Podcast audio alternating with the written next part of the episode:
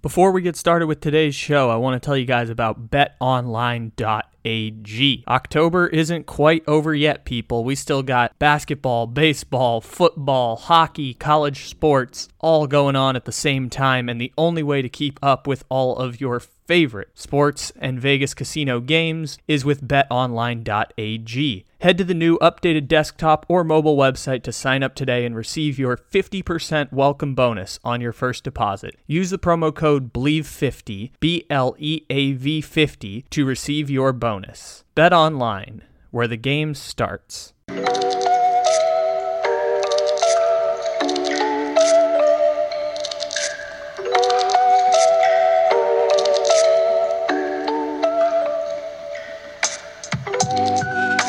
Good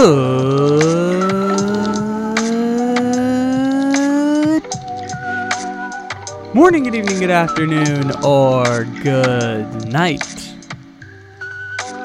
However, and whenever it is you may be listening, thank you for stopping into another fantabulous episode of the Take It Easy podcast live on the Bleav Podcast Network, except it isn't live because it's a podcast. Welcome in, everybody. It is Stripe Hype Friday, the final Stripe Hype Friday of this wonderful month of October.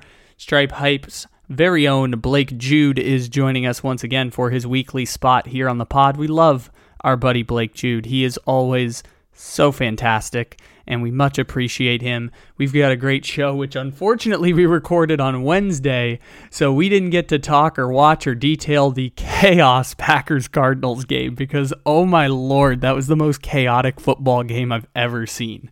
First, let's go back to the first half because obviously the end of the game was just ridiculous, but let's start off.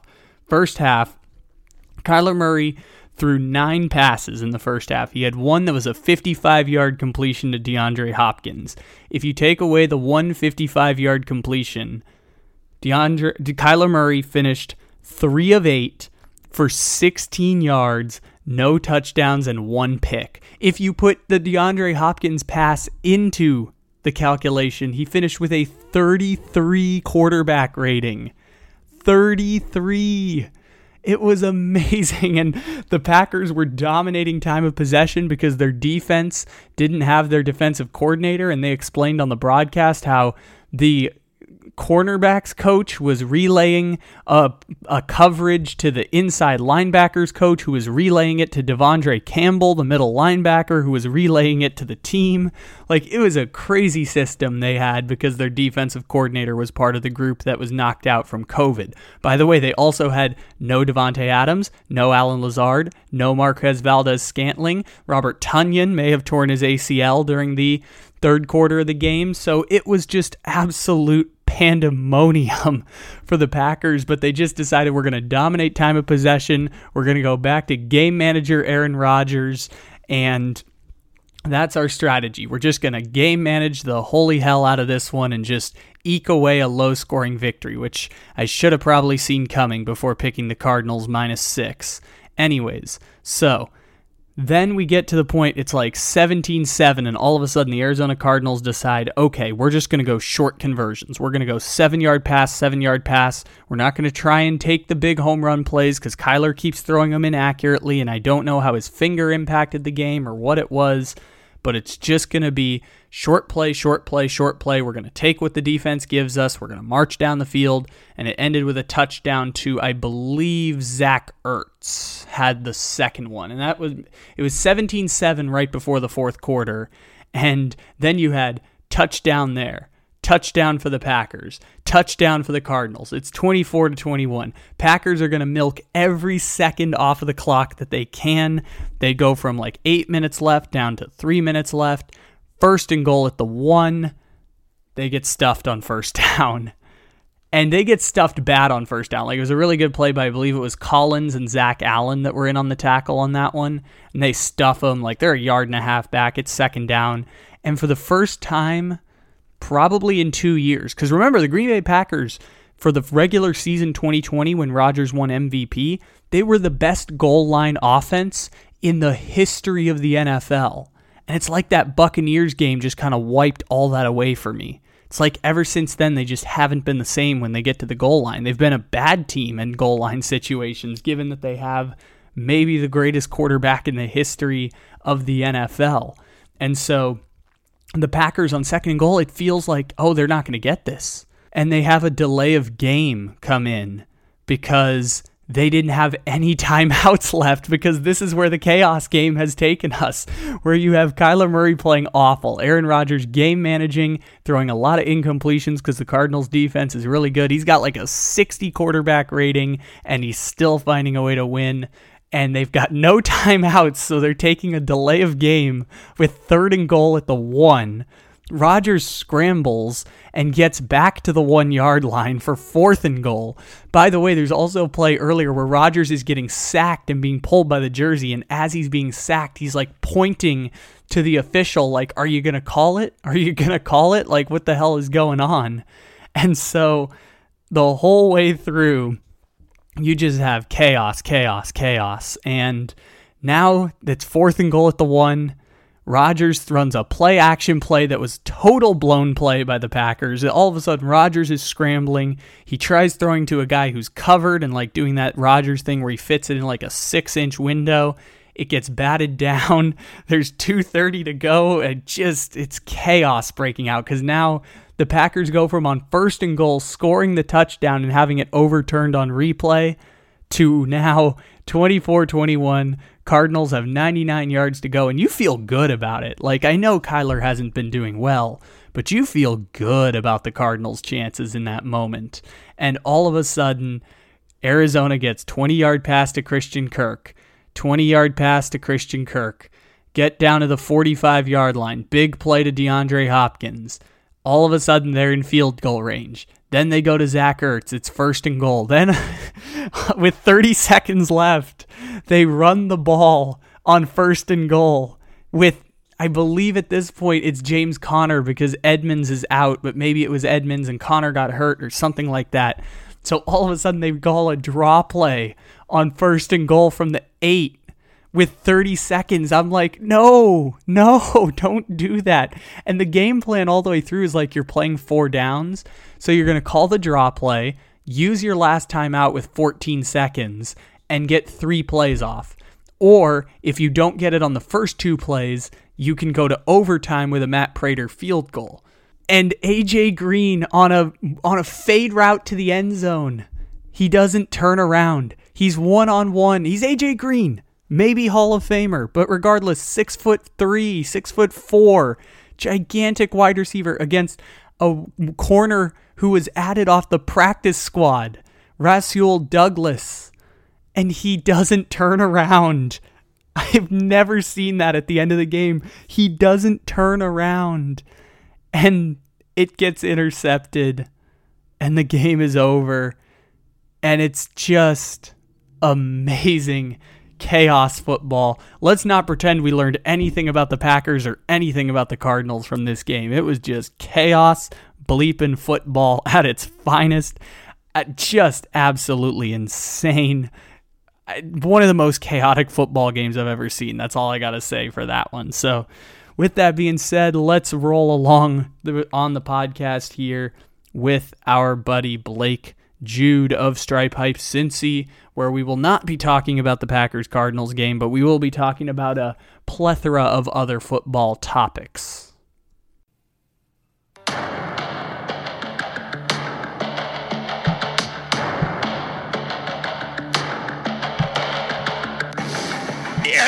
Rodgers is so disgruntled with Green Bay Packers that he has told some within the organization that he does not want to return to the team. And so we have a standoff here that nobody knows exactly where it's going. He is not making this about money. He wants out of there, and he's telling you there is no amount of money. We want him back in the worst way. I know he knows that, and um, you know, we'll, we'll, continue to work at it. The situation between the Green Bay Packers and Davante Adams is not good. As far as this weekend, as far as training camp, we will see. There's been one message consistently coming out of Aaron Rodgers' camp, and and that's I don't want to be here.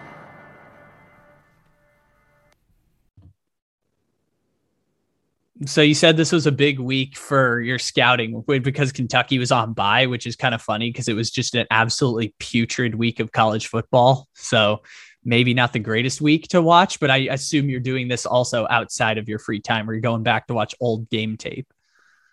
Yeah, yeah, it's, it's been a it's been a lot of stuff, and I mean even even in these games that are are bad, it's, it's it's important to watch prospects have good and bad games. You know, like you, you know you don't always want to see their highlights and their best plays because that's just going to create bias uh, among scouting. So even even in bad games, you know, it's important to see how players perform uh, and, and, to see what actually happens in games, even if it's a blowout. You know, there's certain things that you know. I, usually, if I'm seeing them play an FCS team versus an SEC team, you you can understand like looking at a play, and you're like, well, that's a play that Georgia would make easily, but this is you know, this is someone from the Sun Belt. You know, this is this is something that normally happens.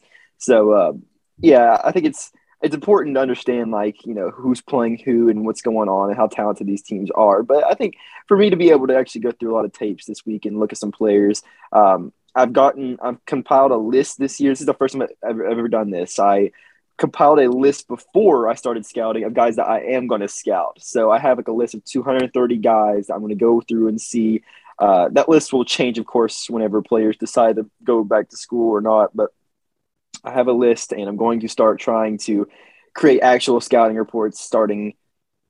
I don't know exactly when, probably the next couple of weeks, hopefully. Uh, and I'm going to get official scouting reports out.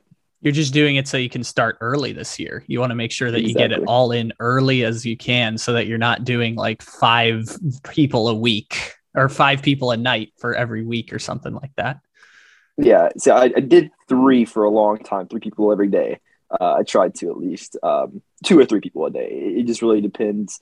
Uh, and I'm kind of like I'm not an insomniac, but I don't sleep until very late anyways. So normally, whenever I get home, I, I spend a, a good two hours just watching stuff and, and trying to uh, get get a list down. I actually just got my scouting notebook for this for this year. I'm going back to the the notebook. I'm not doing the online thing like last year. It's changed up a little bit again for me, but I'm excited to see how it all works out. And I'm, I'm going to try to start out with going with like big time prospects and seniors and guys that I know are going into the draft first. That way I can hopefully minimize the amount of people that ended up not going into the draft because last year I had like three or four scouting reports of, of guys that ended up going back to school and it made it pretty awkward because I kind of just lost it all.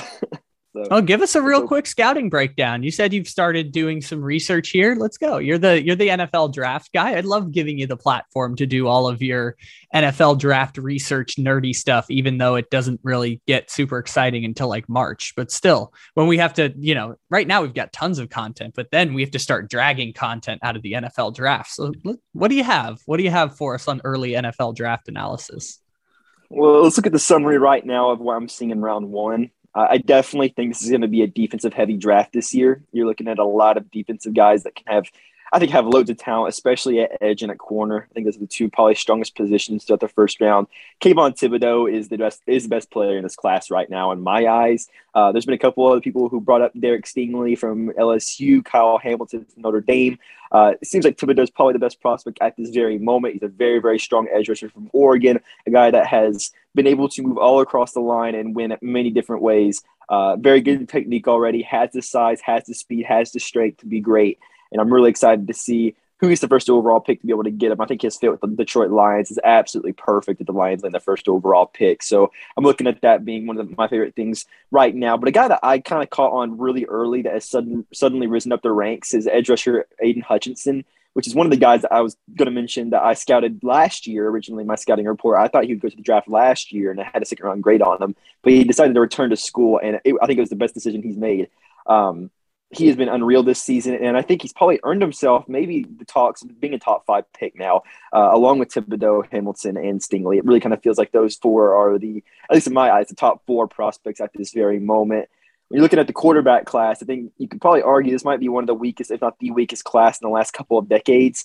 Uh, which says a lot because we've had a couple of bad ones in the past. This has been yet again. I, I, mean, I think I mentioned this a couple of podcasts ago, but I'll, say it again. There's just not one top guy yet in the quarterback class that is really separated at all. You see a lot of people who like Carson Strong from Nevada. We see some, uh, you know, Malik Willis from Liberty, who I like a pretty good bit. Matt Corral from Ole Miss has been another popular name that's popped up lately. Oh, we, we need to start- break in here because, by the way, we're recording this on Wednesday, but Martin Maldonado just hit a two RBI double for the Houston Astros in game two of the World Series. Uh-oh. It is four to one Houston in the second inning off of Max Fried. Oh my goodness. Did I forget to mention off the start that we're recording this during the World Series? Absolutely. Am I also going to be the asshole who breaks into content whenever something happens in the World Series? Yes, I am. Is Blake going to hate me after this podcast? Yes, he will. Anyways, no, no, no. I, I, love this because I know I love this because you know what I, I need to, I need my updates of the World Series because I'm not watching the game right now. I'm trying to you know focus on the podcast, so it's good to get my updates because you know I, I hate to be the uh, the, the the guy who cheers for the Astros, but being a Reds fan, I'm cheering for Dusty Baker. I wanted to get his World Series, so go Astros. I'm happy to hear that. Don't worry. But, this is a this is an Astros friendly podcast. We are rooting for the Astros to win because we are also sports anarchists. So I we are absolutely rooting for the Astros to win the World Series here. You don't have to worry. This is a pro Astros podcast. Anyways, glad to be on the right side of things. yeah, yeah. I mean, Matt Corral's been a guy that's also been a popular name. That's been a guy that's been Heisman talks, but again, he's not he's not really what you're looking at in a prototype quarterback at the next level. I think he can be solid, but you know, you you, t- you put him in last year's class, and I'm, I'm pretty sure he'd probably be the Mac Jones tier of quarterbacks. It just kind of shows you how far off this quarterback class is the past. Uh, I mentioned earlier in the season, Sam Howell's a guy I liked a lot. He's starting to drop off boards a little bit.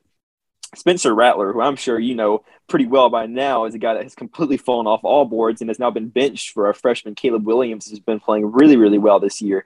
Um, you know, whenever he's got the chance to play, at least. So Spencer Rattler's entire um, you know, he was once predicted to be the number one overall prospect in this year's class, and that that has completely tanked to being almost at this point undraftable since he's been benched. So, I mean, it, it has really been an interesting, you know, outlook on this quarterback class. He's still, still got some guys who like Desmond Ridder out there from Cincinnati. I'm quite the fan of Kenny Pickett from Pittsburgh. I think he can be a really good prospect. And actually, Mel Kiper released his big uh, his positional rankings this week, and uh, Kenny Pickett was his number one overall quarterback, which I'm not too sure if I agree with that, but I think he can be a pretty good quarterback, maybe in the first round.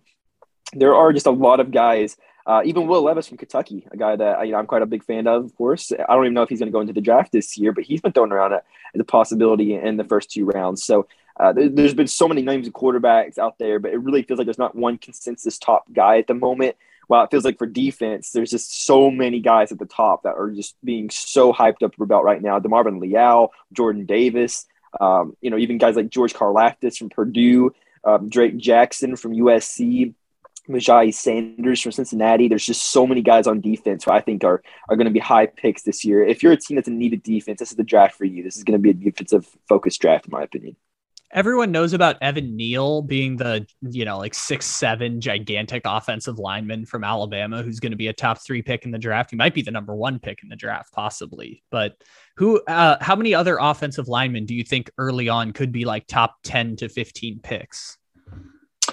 Good question because outside of Evan Neal, who I would even say hasn't been perfect this year, he's actually had a lot of moments where he's struggled. I know a lot of people who don't like him at all.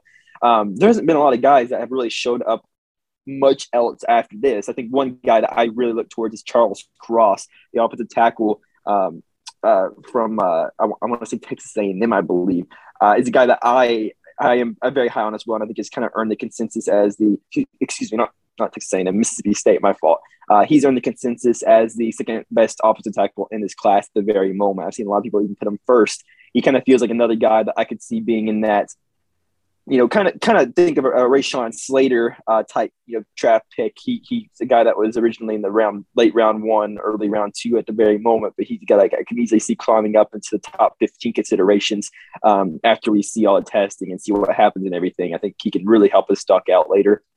This is a uh, offensive line class that is really, really catered to the interior. At the very moment, Ikem Ekwonu a guy from NC State is a guy I like a lot in the interior. I think he can be one of the better uh, guards in this class, and he can be a guy that goes round one. Um, there's even uh, Darian Kinnard, a former or current Kentucky Wildcat interior offensive lineman. He's currently playing left tackle. He might be able to play tackle uh, in the NFL, but he's a guy that I think a lot of people see as a guard right now, and I can see that as well. Being a very, very good run blocker, I think he can be a very high pick in this draft, possibly a first rounder. Tyler Linderbaum, the center from Iowa, has been a guy that's been oozed over among many uh, draft scout fans. He's probably going to be one of the best center prospects we've seen in the class since, boy, I don't know. It's it, probably since I would say James Daniels cut several years back. Um, I think he could be one of those top guys that maybe go in the top 15 as well. There's just there's a lot of interior guys that think can go really high, but rarely I think we, we don't see this a lot.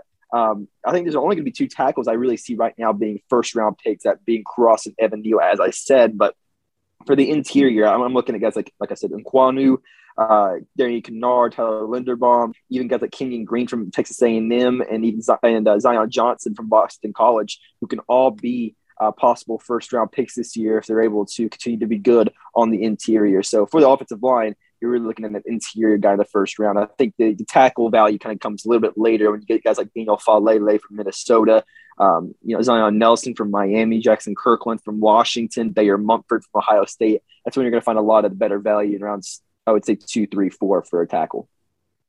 So in the case of I forgot the name of the guy, but NC State guy. So like that would be someone that maybe like a team that makes the playoffs that's struggling with offensive line, that also has a generational quarterback that has thrown a lot of interceptions this year, could maybe target in the first round.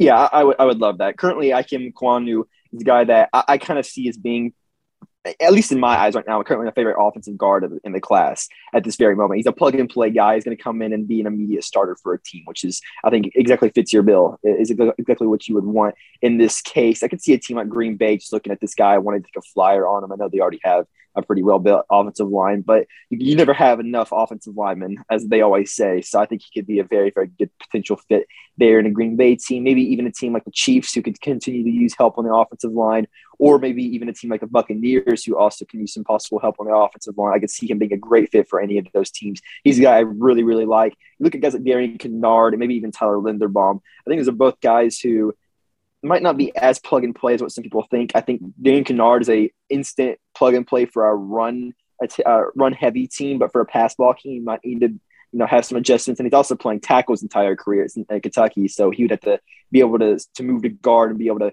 fit the bill there accurately. So he might take some time. Leonard Linderbaum is going to be a very high pick, I think, at least in my eyes right now. I can see him being a top 15 prospect. He's a guy that is really, really agile and is able to get to the second level and be a very good center. I think he's also got a lot of strength. He's one of those athletic freaks, I think, at the center position that a lot of people really, really like. And he's versatile enough to where I can see him playing guard as well if need be. So he might be a plug and play guy, but I just think he might go a little bit higher than people expect. But yeah, Ikem Ekwonu. I think is probably the, the one guy you would look at being like it's a plug and play guard right there uh, for a team that could use a guard right now.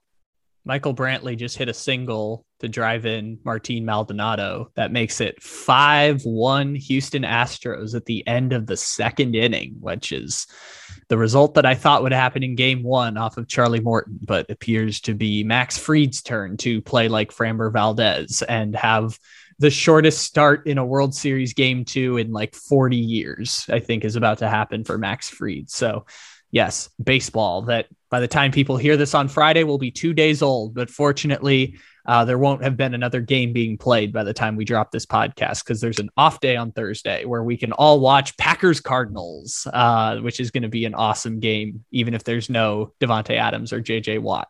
Uh, anyways. Uh, oh, I was going to make a joke about Texas A&M and Mississippi State, which you confused earlier, because I'm like, yeah, those are about the same school. One's got more money, but is there really that much of a difference between Texas A&M and Mississippi State? Like really when it comes down to it. There's they're, they're kind of the same school.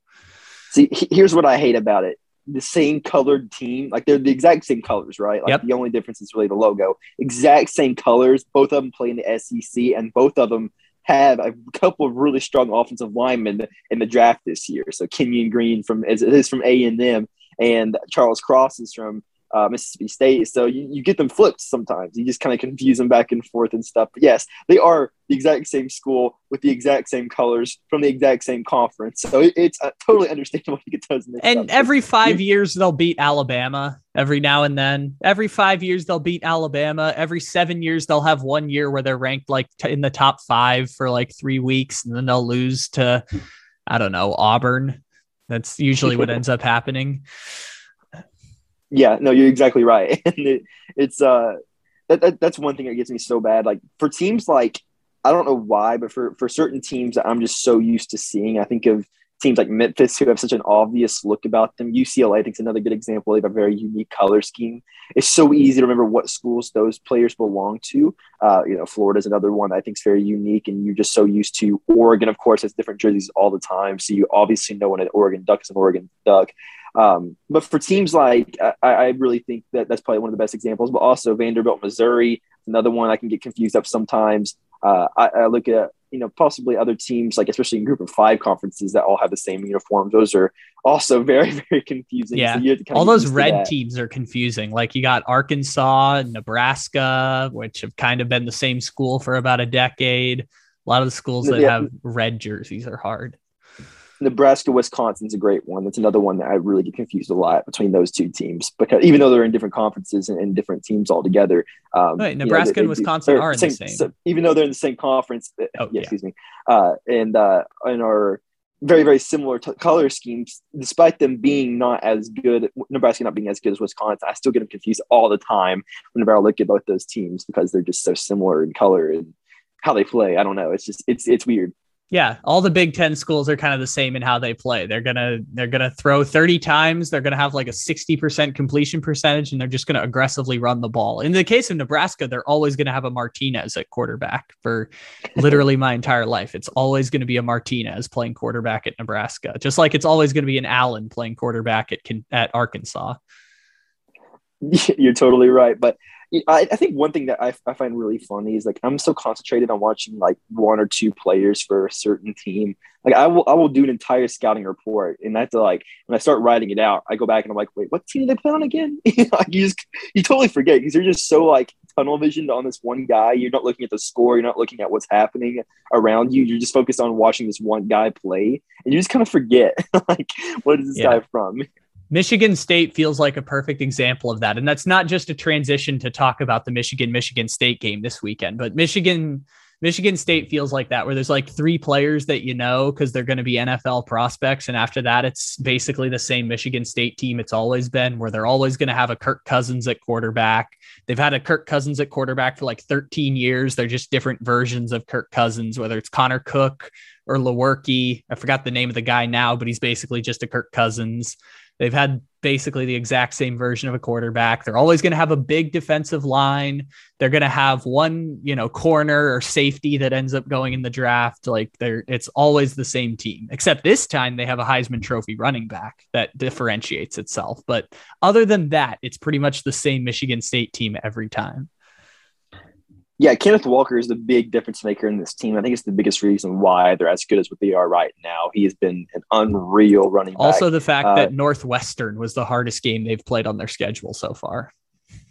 Yeah, certainly another factor. But you know, you could argue Michigan hasn't really had the uh, the hardest schedules of, of all either. So I mean, they're, they're going to be they're going to be playing some tough games right now with Ohio State and Penn State coming up, uh, between as well as Michigan and teams like that. So I really look at those teams being the ones that I, I do personally like. Those games are going to tell you a lot, and they're going to tell you how good these teams these teams are and who's the actual top dog because these are all all teams that have Ohio State's the only one that's been battle tested, at least in my eyes, and Penn State as well. And neither of them really, really met up to standards so far. So let's see who can make it out of these four stretches games with with a better record, and that'll really tell me who the top dog is right now. But personally, I think Michigan is better. Michigan State, I think, to win this game because I really think that defense playing a huge factor. I'm a big fan of their defensive guys right now. Daxton Hill, their safeties, played really well this year so far. Aidan Hutchinson, like I mentioned earlier, is going to be a top five prospect in this draft class. He was a guy that I was super high on early and I think is now finally coming to his own, has become a dominant force.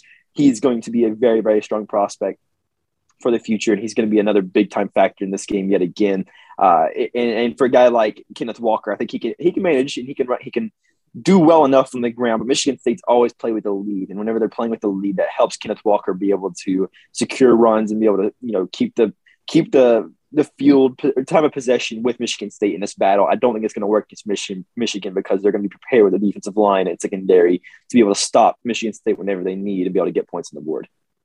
you, you know that we like to make fun of college football here on the podcast. We've we've been doing ACC coastal jokes for like a year and a half now, pretty much, and they they never stop being funny for me. I'm sure people on the podcast are tired of it of ACC and Pac-12 jokes, but they'll never stop being funny to me. But I I had said before this that it felt like the Big Ten had like five top 10 teams and they were all going to start beating each other up at some point, And then there would only be like one at the end who beats everyone up. And it was probably going to be Ohio State.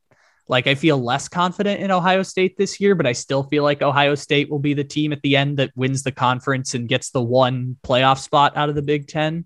Um, and then the teams started beating each other up before I thought they would start beating each other up because you had Iowa lose the Purdue game, and then you had Illinois and Bret Bielema beat Penn State last week, and I thought that was so funny because I'm like they they beat each other up before the games I even thought they would start beating each other up in. Where now Michigan was going to play Michigan State, Penn State, Ohio State in like four weeks, and Ohio State was going to play Penn State, Michigan State, Michigan and they were all just going to beat each other up in a bunch. But then Penn State and Iowa got to it early and already ruined their seasons before they even got to the hard games. Just that's just the Big Ten for you right now. That's why Purdue is in the conference. It's just to do that. They're there to uh, they get that one yeah. upset every every year, and they're just gonna. Fun fact: gonna Purdue losing. has the most upsets against top two teams in the last thirty years in college football. That is a real thing that exists. yeah, not surprised one bit. That is that is Purdue. That is just who they are.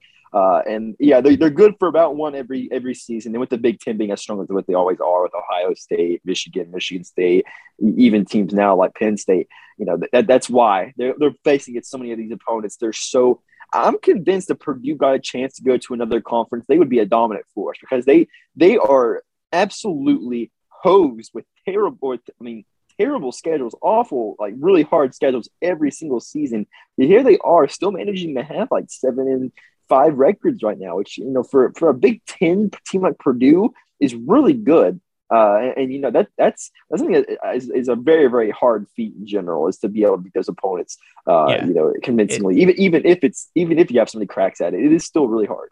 It's like Boston College in the ACC where Purdue's like playing a different game. Like there's no way they can recruit at the level unless they have like this generational coach who's going to like skip to the next job once he gets the chance. Like there's no way they can recruit at the level of Ohio State. There's no way they can recruit at the level of Wisconsin. There's no way they can recruit at the level of Iowa. And there's no way they can recruit at the level of Michigan. But they can beat Nebraska they can beat Northwestern, they can beat Illinois, and that gets and they can beat Minnesota. So that can get them to third place in the conference at their very or third place in the Big 10 West at their very peak. Is that we might not be able to out recruit Ohio State. We might not be able to outspend Minnesota, or we might not be able to outspend Wisconsin, but we can outspend Northwestern. And that's going to be our goal every year for a decade is outplay Northwestern and Illinois hey, whatever gets you money, you know, I mean, that works for them. And even though it's not ideal to never be a true divisional contender, I mean, third place is never bad. And especially in a really tough conference like that, you can show that to recruits and like, hey, this is a team that has been third place. If you come here, we can work towards building it to a first place team. And, you know, I don't know how you're going to be able to convince recruits that, but if you could, that, that all of a sudden creates possibly a, a better recruiting in general. So I, I, really look at that being a, uh, a, a big bonus for them if they're able to continue to have these type of seasons.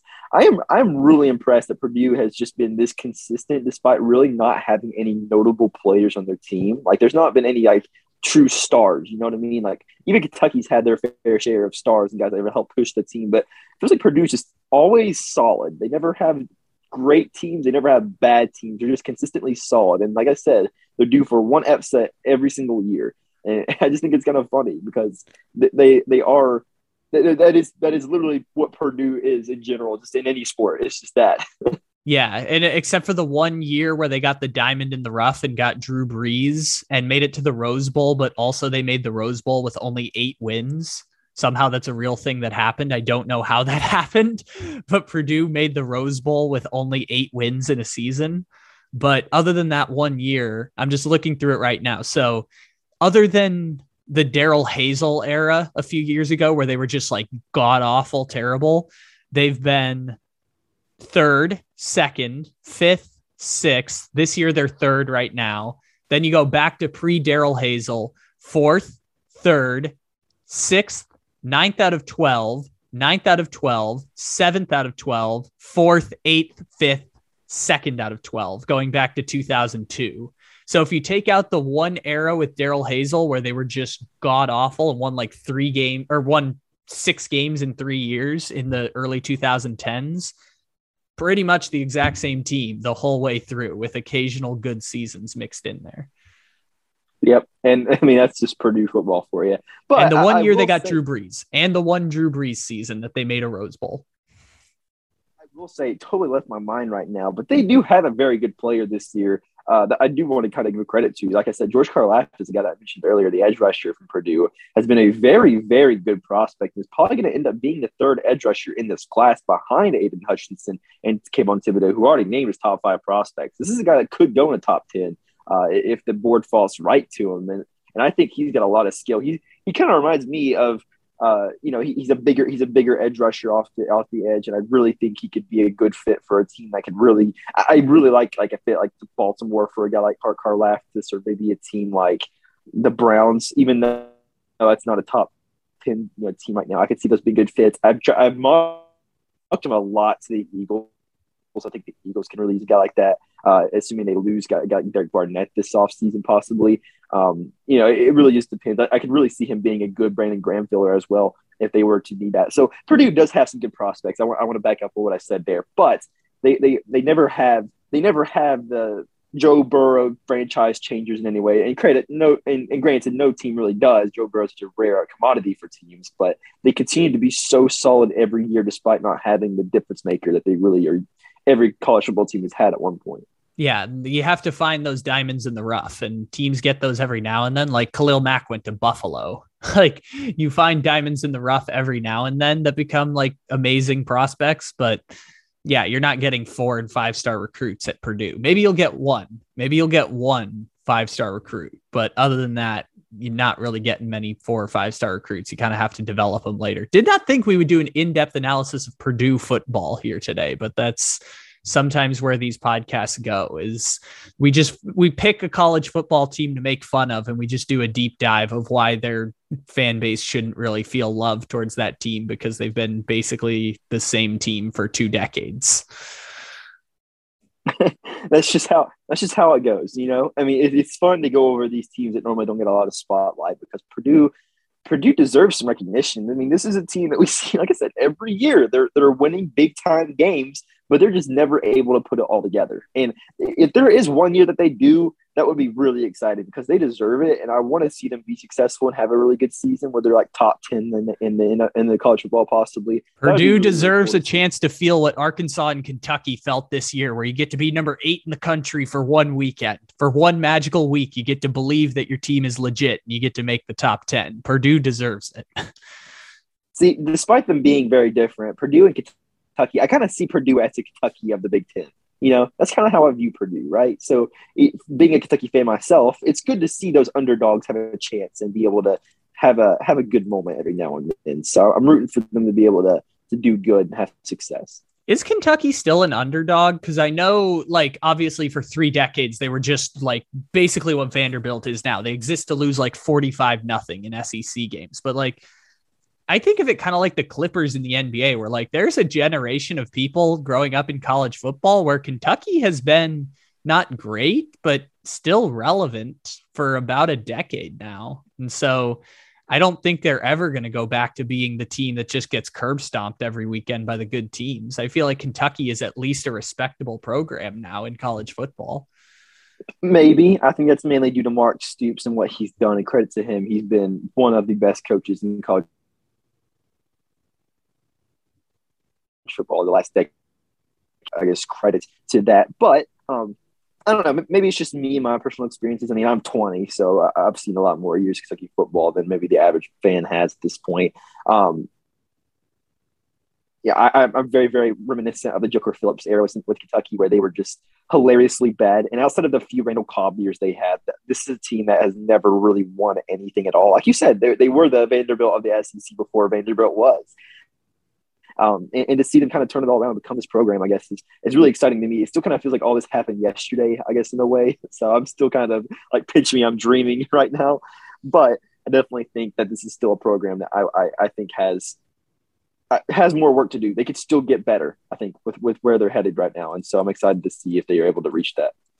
All right, let's let's go over to the NFL real quick. And I wish I had a baseball transition, but literally nothing has happened in the time since we had that magical four-run inning for the Houston Astros. So, um, going into this weekend, I guess the thing that I find kind of interesting is the Packers Cardinals game, but that's going to be over by the time people hear this podcast. So it kind of defeats the purpose there.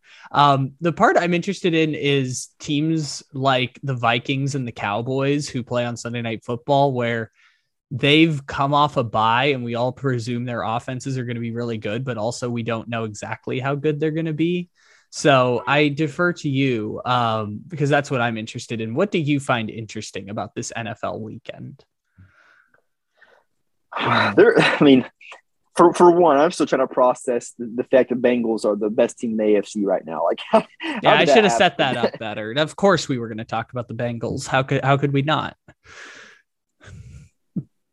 No, yeah, I, I, hate to, I hate to like divert the, the, question, but yeah, that, that is still oh go for it. Used to, I guess, and like like realize. But let me just say, this weekend, I, I really want to see uh, the Pack, Packers Cardinals game. I think it's just really uh, the only thing I want to see from that game is just who's the best team in the NFC right now. I feel like it's really between those two teams and maybe the Rams as well.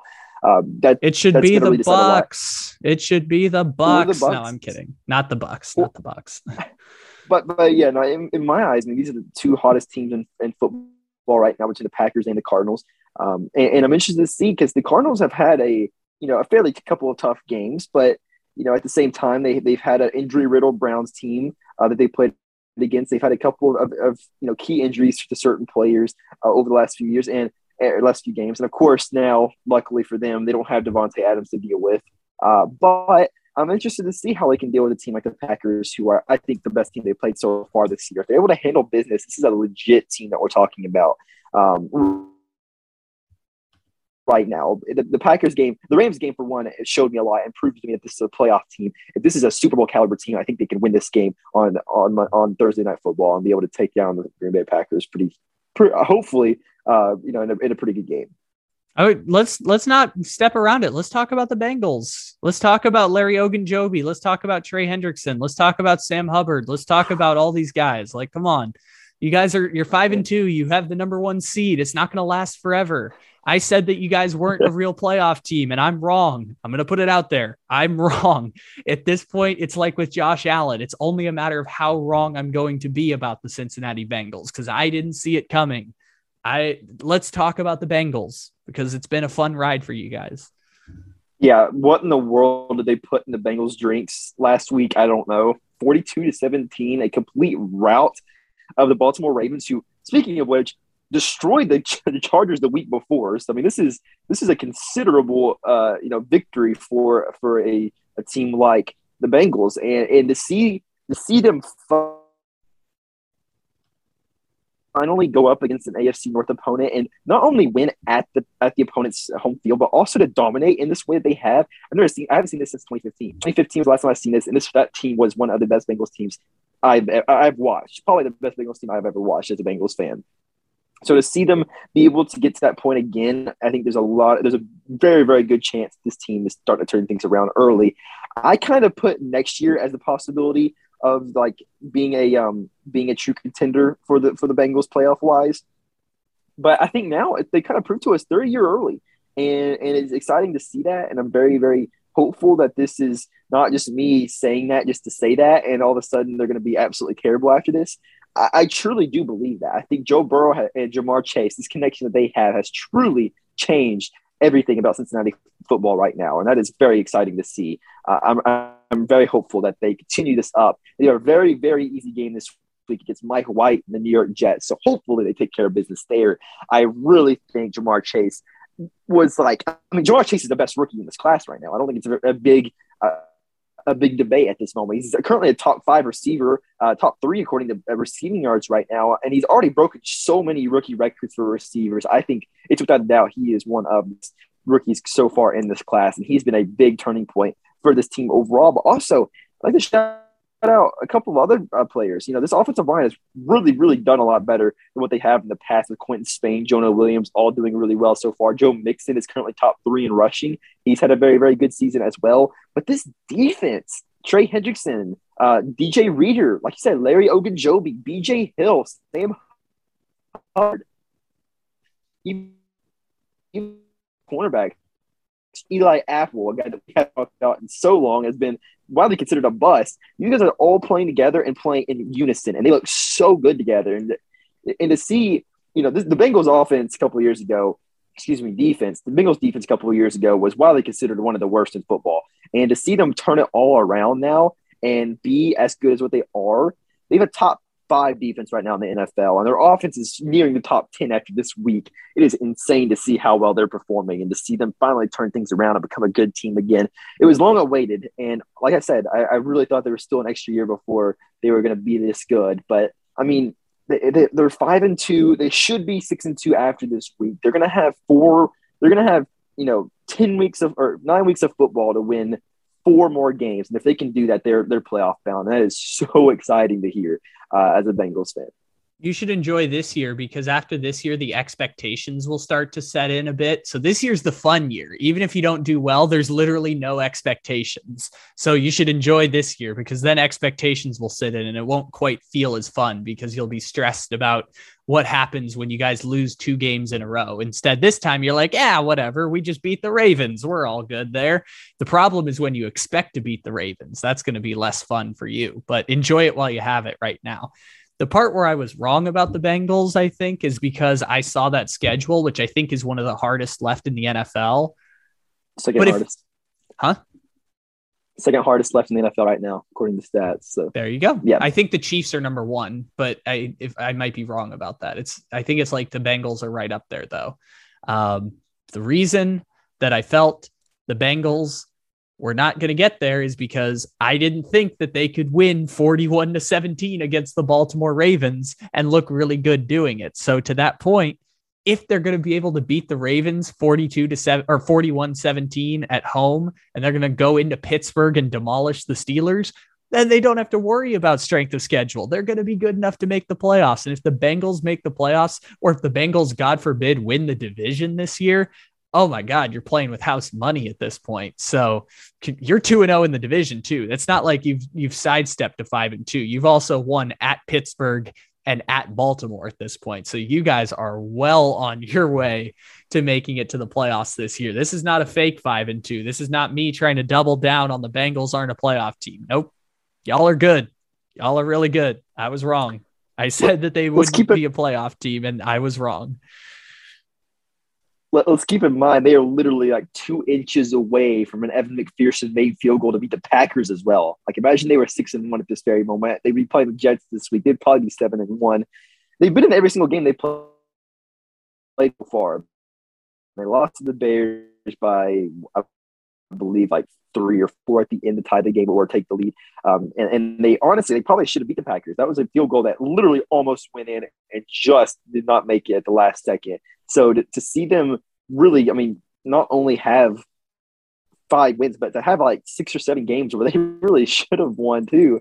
I mean, that is that is astounding. It's astounding to see how well they have performed so far as a team. And I really think that it's a new era in Cincinnati, and Joe Burrow is the guy that has really led that uh, new era right now. I, I think right now Joe Burrow is a top 10 quarterback. You could argue against that. I think he, right now he's been a top 10 guy. He has done so well against the blitz. See, last year, last year the, the Bengals scored a combined six points against the Ravens in the two games they played, but had three points in each game. Barely did not get shut out in both games. And you know, one one of them was with Brandon Allen, so that's understandable, right? But the other game with Joe Burrow, he had no chance at all. Blitz every single play, pretty much. It was a zero blitz almost every single play against Joe Burrow. There was no offensive line to protect him. He was getting sacked every play because his receivers were not able to make enough separation. You know what changed? Jackson Carman, the rookie offensive guard, has been playing really, really well this year. They have Quinton Spain, who's been a very solid guard. Ja'Marr Chase is a guy that, you know, if you zero against Ja'Marr Chase, he's taking you to the house. And he did it. He did it last week. He, he took an 85 yard uh, touchdown to the, the house. They also have a guy named CJ Uzomah, who I don't know if many people know about, is now a top 10 tight end in the league as well. Has five touchdowns on the season and had two plays of 30 plus yards a result of the touchdowns for the Bengals. So Joe Burrow has a plethora of weapons. He finally has protection. It's impossible for teams to be able to zero blitz Joe Burrow now because he's going to absolutely destroy them and take their lunch money pretty much. And that is why I think they have really kind of changed their ways because Burrow has Burrow's new.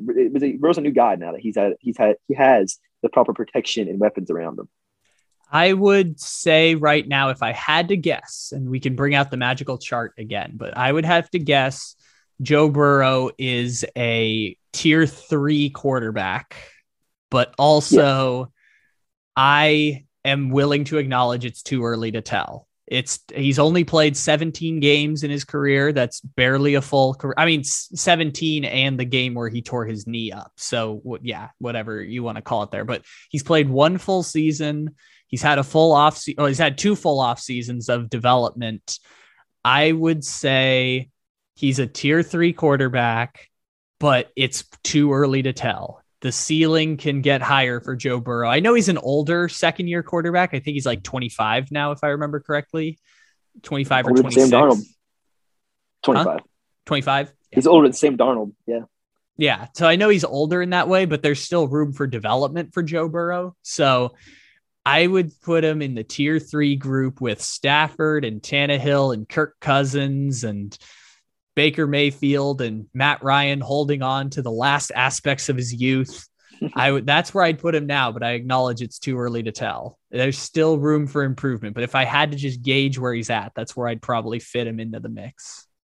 Well, you, you know what? I think Matt Stafford with this team would be a playoff team. You know, I, I would argue. So, so, so to see that be with Joe Burrow, I, I think I would agree right now. And I, and I, I think he has the potential to become a tier two quarterback, but I totally agree. I, I think tier two right now, you know, you're looking at there's a lot of quarterbacks I think could be you know considered in the tier two, but I think of Josh Allen being in that tier two. I think of guys like you know like him. I, I think of maybe Kyler Murray as well. Uh, Kyler Murray know, for me was there I, at really the start of the season, but also he's the the front runner for MVP right now. So obviously things are, are up in the air. Tier two to start the year for me was uh, Josh Allen, Russell Wilson, Dak Prescott, Kyler Murray, and hanging on by a very thread is Tom Brady.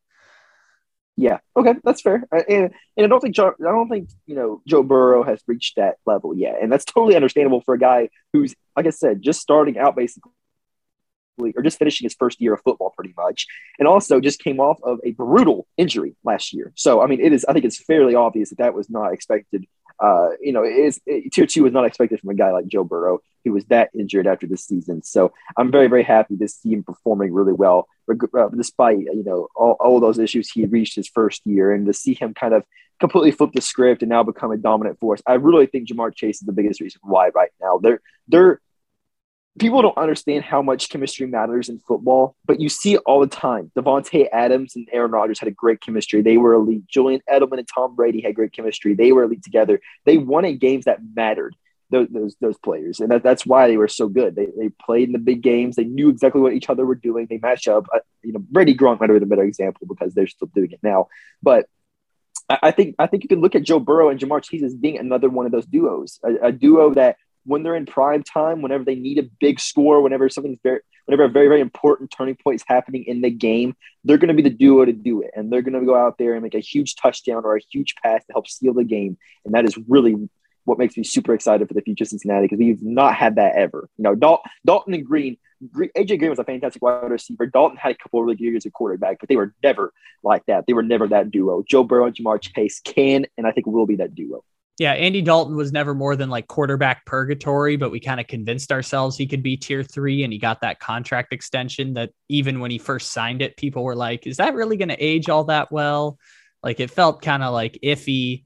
But even still, I think Burrow right now is better than Andy Dalton ever was. And that's a victory for the Cincinnati Bengals because we felt that was the case. You had Burrow as the highest graded quarterback prospect you've ever had, right? Like, so Correct. kind of expected that would be the case, but it's good to see it now. Bengals fans don't have to stay in limbo like the Dolphins are with Tua right now, or the Giants were with Daniel Jones up until I think this year. Yeah, J- Joe Burrow was my highest rated prospect uh, at quarterback ever. Um, and and I also said he was the most pro ready NFL player I've ever seen. So to see that kind of pan out, because obviously, you know, he's still he's still basically, a, you know, he's just coming off his rookie year basically, and to see him still be as good as what he is, I think that is, uh, I feel like the, it's a pretty accurate assessment of uh, of how well he's done so far. So I'm I'm pretty proud of that. I think that's pretty uh, that, that said a lot, and and you know, there was a couple question marks with you know having only one year under his belt of being a truly elite. Can he continue that up? And I think a lot of people even kind of worried that that might have been you know, almost a fluke year after the struggles he had the first the first couple of the you know the first couple of weeks of the Bengals, and he still makes mistakes. He still has moments where he throws bad interceptions, and he still takes risks that should that didn't really pay off. But I, think we, we can really trust Joe Burrow to be a very very reliable passer for the future. Super accurate in the mid to short range. He knows exactly what he's doing before he does it, and I think a lot of people were really worried about, about how strong his arm was. That's not a problem anymore. He's thrown more pa- deep touchdowns, I think, than any other quarterback in the league so far this year. So that deep ball problem that, that they have been discussing having is, is no longer a problem anymore. And I'm glad to, to kind of take that entire argument and kind of throw it out the window. Yes, forget it. Forget about it. Joe Burrow is here, ladies and gentlemen, and he is good.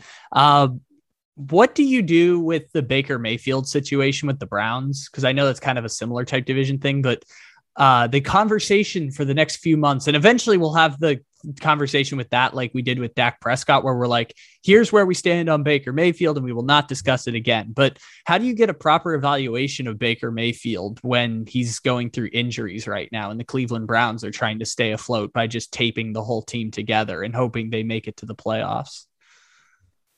I, I worry a lot because the more more I watch Baker, the more it's all the same for him. He's been a guy that he's never really gotten past his rookie form. You know, he still makes the rookie mistakes. He hasn't really shown any growth at all for a player of, of his caliber. And I think a lot of us expected him to, you know, be better in that in that way. So to see that not, you know, be able to work out for them, of course, is is worrisome because you know keep in mind this again has a big contract coming up. He's gonna have to you know agree on a deal with the with the Browns if the Browns are willing to resign him to a considerable deal. He's asking for thirty plus million dollars, which for Baker Mayfield I would say it's certainly not worth it. But for the Cleveland Browns and a you know a, a team that we saw have a 17, 15 year stretch where they couldn't find a quarterback, you almost have to because you kind of have no choice. He's the best you got, even though he's not even good enough.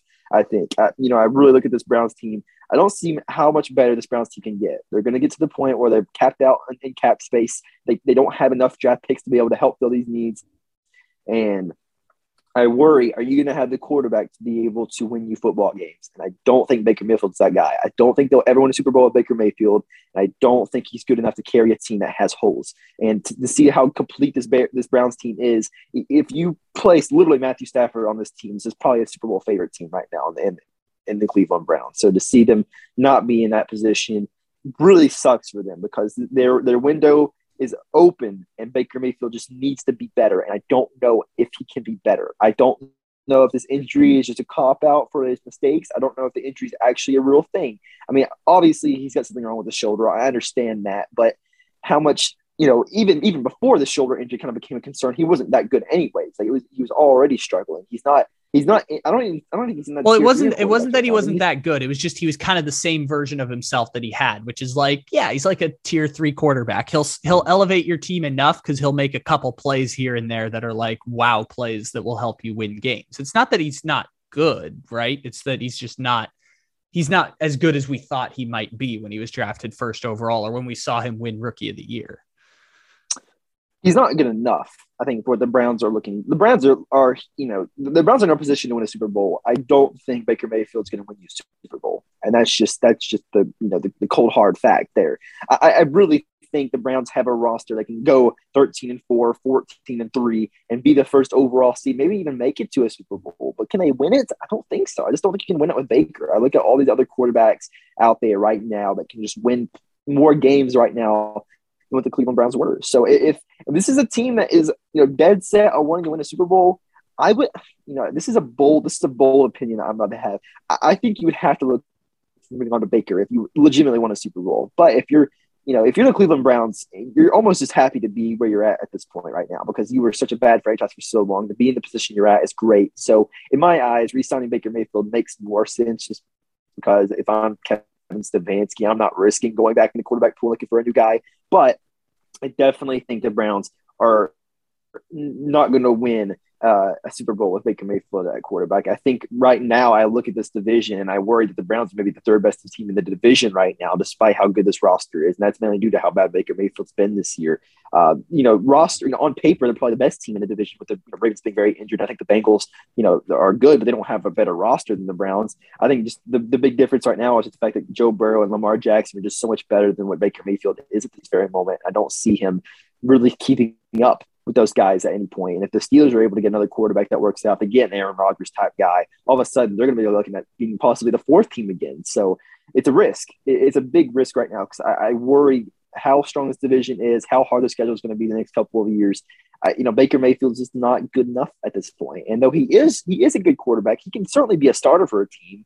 He's not a starter for a team that is expecting to win a Super Bowl. And that's just how I see it right now.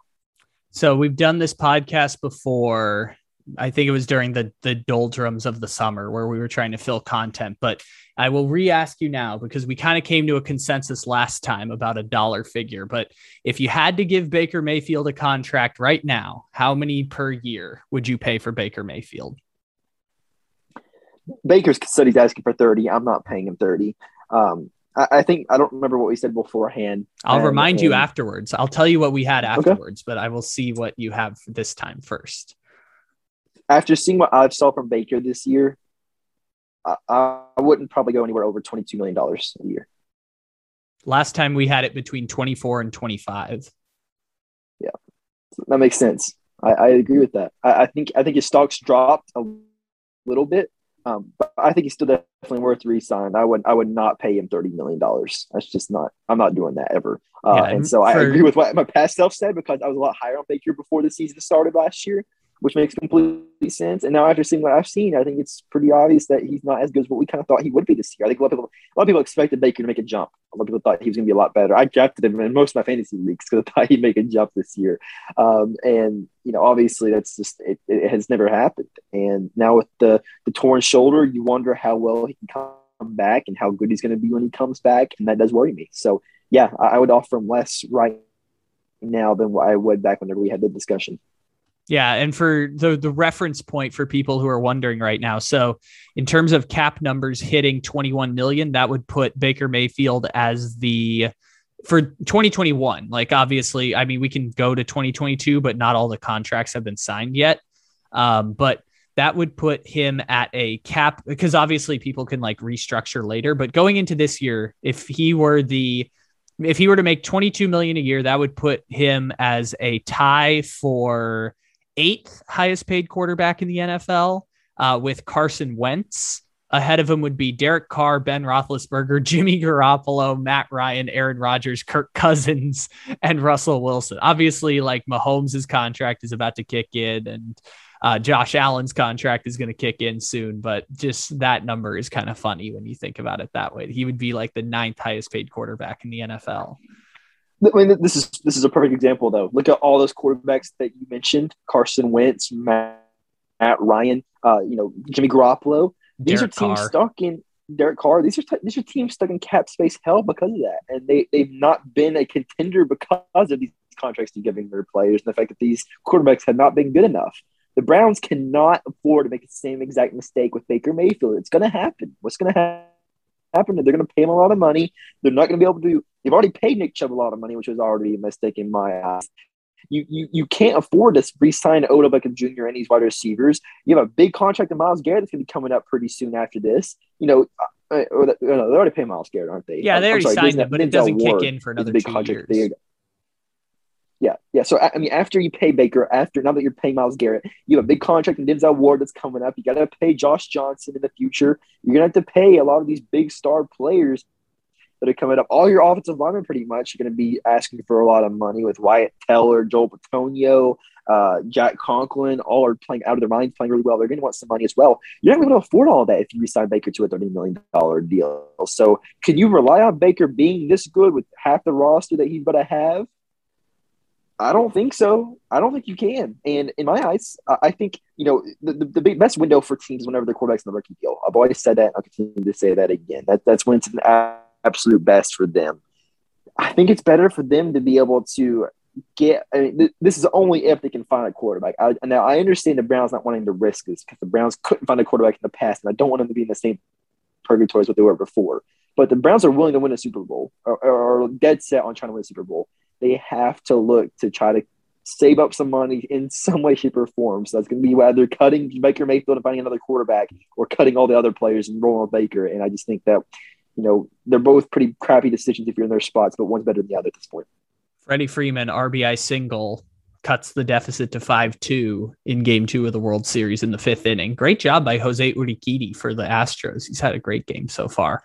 Uh, you brought up a game show that I've wanted to play a couple times. So now I'm improvising on the fly and bringing this together because you said if Matthew Stafford were quarterbacking the Bengals, they would be a playoff team. So I would like to uh, take five teams here in the NFL currently and say, who is the worst quarterback that they could put and be a Super Bowl contender? That is the game I would like to play with a bunch of NFL teams right now. So I, that's going to be fun. Okay, I'm ready for this. I will ask you, are you ready to play this game? Yes, absolutely. This makes me excited. Okay, the first team I have on the board, and this is one of high contention, I believe, but we will see. The New Orleans Saints. Who is the worst quarterback the Saints could make the Super Bowl with? They struggle to do it, Drew Brees. I think that says a lot. Um,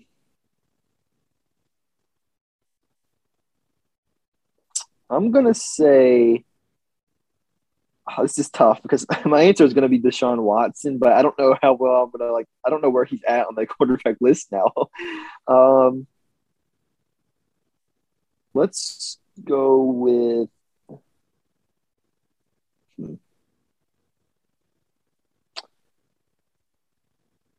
Hmm. I don't know. Hold on. I would say probably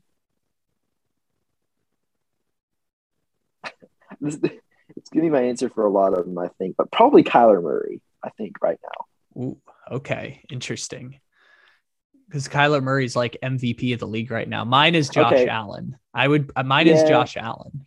So, so here's here, here's a conversation. I I kind of put Josh Allen a little bit ahead of Kyler entering the season, which is why I kind of think of him higher now. So it, it depends on where our rankings are at. So uh, if if you consider Josh uh, Kyler Murray better than Josh Allen, then I would say Josh Allen in this case. But I, I mean, I personally think it would be tougher for the Saints to win a Super Bowl with Kyler Murray at quarterback than it would with Josh Allen at quarterback. That's a tough question. That's a tough question right now because both of them are really good. And Kyler would be the MVP yep. of the league, but that might also just be best player on best team thing. But right. man, so let's say all the tier one quarterbacks would be good. So I'd say like Rodgers, Lamar, Patrick Mahomes, Watson, sure, we'll put that there. Then after that, tier two quarterbacks, I'd say yes, but not Dak Prescott. I'd say Dak Prescott doesn't quite get them there, but like Russell Wilson does, Kyler Murray does, and then that's where I'd put Josh Allen is like right in there. But Kyler Murray's a good right. one too. Yeah, Dak's the cutoff line. I totally agree with that.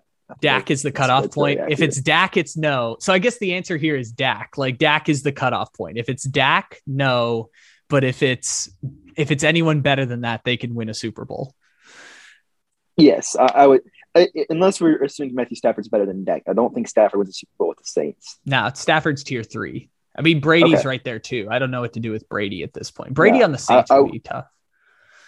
Well, See, it depends because in real life, if Brady went to the Saints, he'd also have an entire armada of players coming with him. So probably it yeah, would. Nope. Bowl, this but... this would have to be just drop Brady on this Saints team. So like they get Michael Thomas back, that's fine. Yeah, I don't. Like, but I don't think Brady with this team wins it. I don't.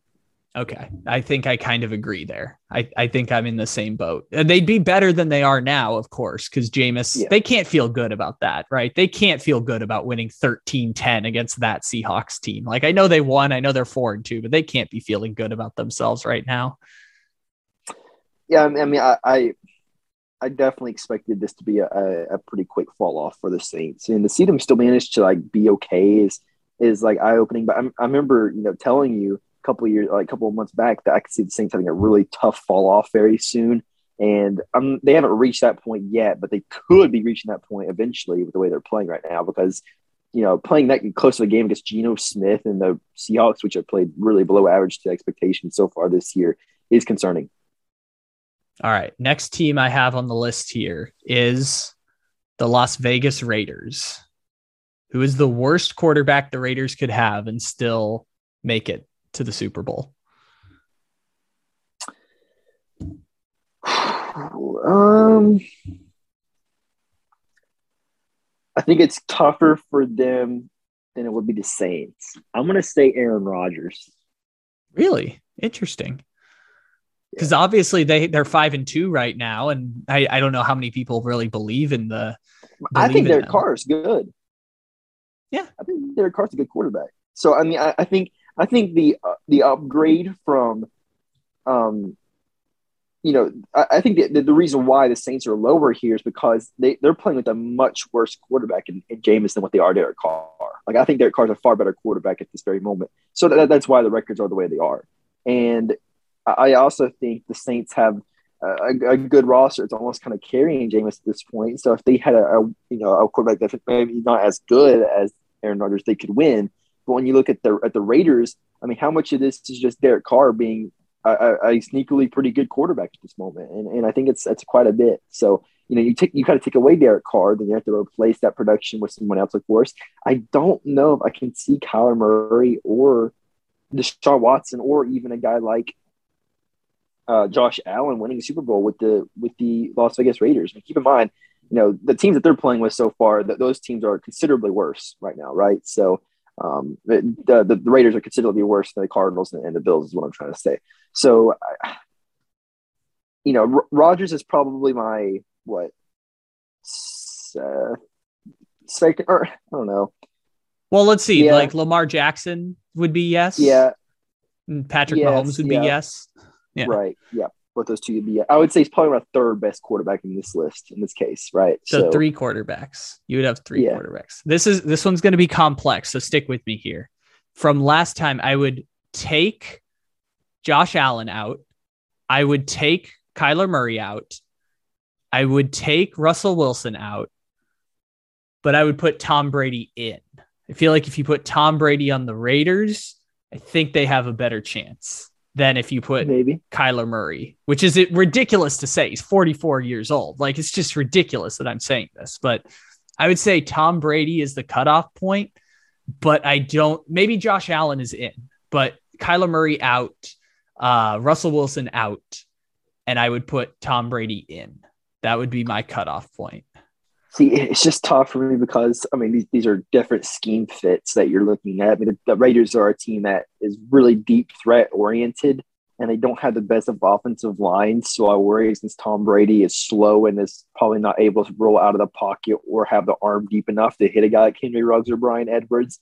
I worry about how how that would work. But at the same time, he's such a smart quarterback and so good and knows exactly when pressure's coming. He knows when when the you know when to get rid of the ball. I could see the argument being made for Brady, but I'll stick with my answer of Rodgers. I think Rodgers is probably the cutoff line, at least in my eyes, right now. Have the Raiders been that bad on the offensive line this year? Because I don't no. really know how good or bad they've been this year. I know they don't have a ton of talent, but I don't feel like there's been like tons of problems with like Derek Carr getting sacked. No, there, there really hasn't. Um, the running game's been pretty bad this year. I, I, will say that running game's been pretty bad, and I think that's mainly due to, to the offensive line. But I mean, Gabe Jackson, Rodney Hudson, um, who was the other tackle they had that went to the Patriots? What's his name? Uh, Trent Brown. Um, Trent Brown. All those guys uh, were were you know those are the three best offensive line on their team last year. Now they have to roll with Kolton Miller, Richie Incognito, a bunch of guys. Alex Leatherwood's been the weak link of the team so far. Their first round pick. He's been really bad, and I know he's lost a lot.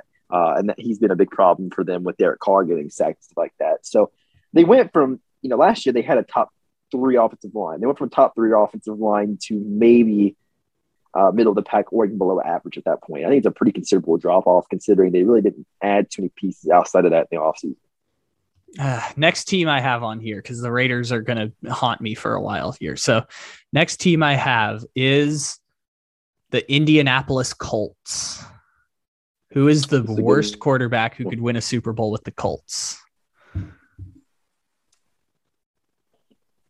This is where I would probably say Tom Brady. I think so. In this case, I'm saying Tom Brady, yes. Kyler Murray, yes. Josh Allen, yes. All the tier one quarterbacks, yes. Brady. What about Russell Wilson? Russell Wilson, yes. Is Russell Wilson worse than Tom Brady in this case? Because if that's the case, Yeah, they're both tier This is two. this is the tough part. Both kind of Yeah. tier two. Right, right. Yeah, I, I would, I would say Russ or Brady, whichever one you consider being worse, is the lowest one I'd go at this point. I, I, I would think for the majority of the tier two quarterbacks, except for Dak Prescott, that would be who I think could win a Super Bowl with the Colts. I don't, don't think Prescott could, but I think all, almost all the others could. So similar to the Saints, like Dak Prescott is the cutoff point, but this time you Yes. include Tom Brady. Yes, because because I I think the Colts roster is really good if they had a quarterback. I really do. I like their roster. I I I'm a big fan of some of the receivers they have. I think Michael Pittman's really good.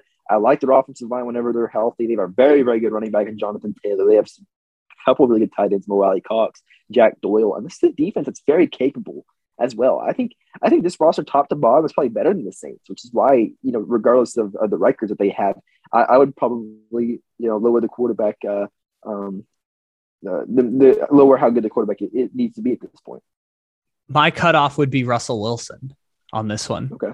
And I would say Tom Brady is so close. Like, I don't know what to do with Tom Brady. Tom Brady is probably my cutoff point, but he's like reaching through the line, leading. Tom Brady's leading a two minute drive to get into this category. And you always trust him in the two minute drill, but he's not going to get it all the time. So I'd say like Brady's like on the cusp. But if it's Josh Allen, I don't feel great. If it's Kyler Murray, I feel okay. Like I feel like there's enough wide receivers and enough protection on the offensive line where I can I can live with Kyler Murray. Justin Herbert, this is a tough one for me. Justin Herbert's kind of the cutoff point here of like he's close, but he's not there. He's like with Dak Prescott. He's like he's he's just behind Brady a little bit. So I would say cutoff point Russell Wilson. That would be where I would cut it off, which means we differ quite a bit on this one. Actually, you you like the Colts more than I do, which I think maybe I've been hurt so much by the Colts the last couple years that I'm just tormented now and don't trust them. Well, well I said Russ and Brady, I guess. So in, in, a, in a way, we kind of are. Um, but I, I just think that I, think Josh Allen could with this team. I think there's a couple quarterbacks that I guess don't think they could. Um, for for me with Justin Herbert, it's just way too early for me with with him. I, I'm not going to put him in this tier two category right now, at least in my eyes. I think he's probably Mhm. closer to tier three with Joe Burrow at the very moment. Despite him playing really well, he's playing very, very good at this point. It's just way too early for me to be able to put him in the Josh Allen tier. You know what I mean? There's still Yeah. a separation there that I, I kind of see being notable. So I wouldn't have Herbert here, but you know, obviously like the Mahomes, Rodgers, Lamar Jackson, Kyler Murray, Josh Allen, I would have all those guys being that. And I think between Tom Brady and Russell Westbrook, Russell Westbrook, Russell Wilson, excuse me, uh, watching the Lakers too much. Uh, Russell Wilson, that, that is really the uh, that's really the cutoff point that I, I personally see. Whichever one you prefer, uh, you know, whichever one you think's worse out of that group. I, I would probably say myself, I would probably think Russell Wilson could probably lead a team like the Colts better than Tom Brady. So I would probably say Tom Brady's my cutoff line. Fourth, we have the Minnesota Vikings. Who is the worst quarterback who could win a Super Bowl with the Minnesota Vikings? Whew. Man, that's a tough one. I think again, I'll probably go a little bit lower. I'm gonna say I'm gonna say Dak Prescott. I think they can win a Super Bowl with Dak Prescott at quarterback. So basically, the entire tier two and tier one list. So anything anything below tier two, I wouldn't. Anything above tier two and, and in tier two, I would. So that's tough because I feel like Kirk Cousins is right at the front of tier three. And I look at them with Kirk Cousins now, I'm like, that team's not really Super Bowl good. But also, See, I, I, this is another this is another thing. I, I think Kirk Cousins is better than Winston and, and Wentz, but I don't think he's better than Carr. oh, I, I'm the other way on that. I'm the other way. I think he's better. I think Derek Carr's sneaking towards quarterback purgatory around like 15, 16. And Kirk Cousins is kind of like 11 12. So Uh, I see, I would I would take that and flip it. That's that's how I see it. Kind of the exact opposite way, in my opinion. that's like I, I would tell you if I if I had to rank quarterbacks, I'd probably say Carr's probably like twelve and Cousins is probably like fifteen or sixteen at this moment. So, that, So, maybe our if if we've named nine quarterbacks that we pretty much agree are tier one and tier two. So after that, it would be like Stafford 10, like Tannehill, and then kind of like some chaos. Herbert, that's right. Forgot about Herbert, Herbert. Burrow. Herbert would be up there. Burrow's right around there. Baker Mayfield somewhere in there. Ryan Tannehill. Yep. Then then you kind of get to like the corpse of Matt Ryan, and you're like, okay, this is where the fall off kind of starts. Yeah, yeah, it's tough. It's tough. I I would probably say, I'd probably say Dak because I, though I think Kirk Cousins is solid, I don't think he's good enough. And honestly, you you look at the Vikings roster and the weapons they have, he should be better than what he's you know the way he's playing. He's had a couple of good years with not as good rosters, but the way the roster's built right now, he should be better. He was. They got uh, you know their offensive line is, is a bit of a question, which is maybe what changes this a little bit. But I, I think that you know schematically, at least in my eyes, Dak Prescott can do better with this Vikings roster. And, and honestly, I mean, like I kind of see the Vikings and the Cowboys rosters as being kind of close. So I don't know. Maybe I don't know. Maybe, maybe maybe I have to go up a little bit. Maybe maybe Dak's being a little generous here. Dak's kind of the weird guy in this one because he's like ninth. He's he's tier two, but we also don't respect Dak as much because he's he's been great. I mean, the Cowboys. I mean, the Cowboys are kind of Super Bowl contenders this year. Like I don't know, and those Yeah. teams are fairly comparable when you think about the weapons, the running backs, the wide receivers. Defense has holes all over the place, but also the Cowboys defense probably isn't as good as it looks this year, and they've been slightly better. I think the Vikings actually are like ranked eighth in DVOA in defense this year, which is kind of weird because I thought of that team like being the same as last year, which was like 24th in DVOA, but just add Danielle Hunter back. And they've actually been pretty good this year on defense. Danielle Hunter's been really nice, and they also added Everson Griffen back. He's been good. Um, they they got a couple of guys out there that that has kind of improved. That's kind of helped their team a little bit. They have a couple of stars on the team, of course, Harrison Smith, Eric Kendricks, uh, you know, um, guys like that. Dalvin Tomlinson. Those are those are guys that are like true leaders of the team. And now you have Danielle Hunter, of course, who's came has come back, of course. So I, I think I think the you know the couple additions that they added kind of rounded out this team to be quite a better defense than what it was before. I, I, I would say that is at least in my eyes what, what's happening. But and, and I think that they I would take their defense over the, the Cowboys personally. Though I really like Trevon Diggs and what he's done. Um, I, I would I would probably say uh, I would take Minnesota's defense if I had to right now.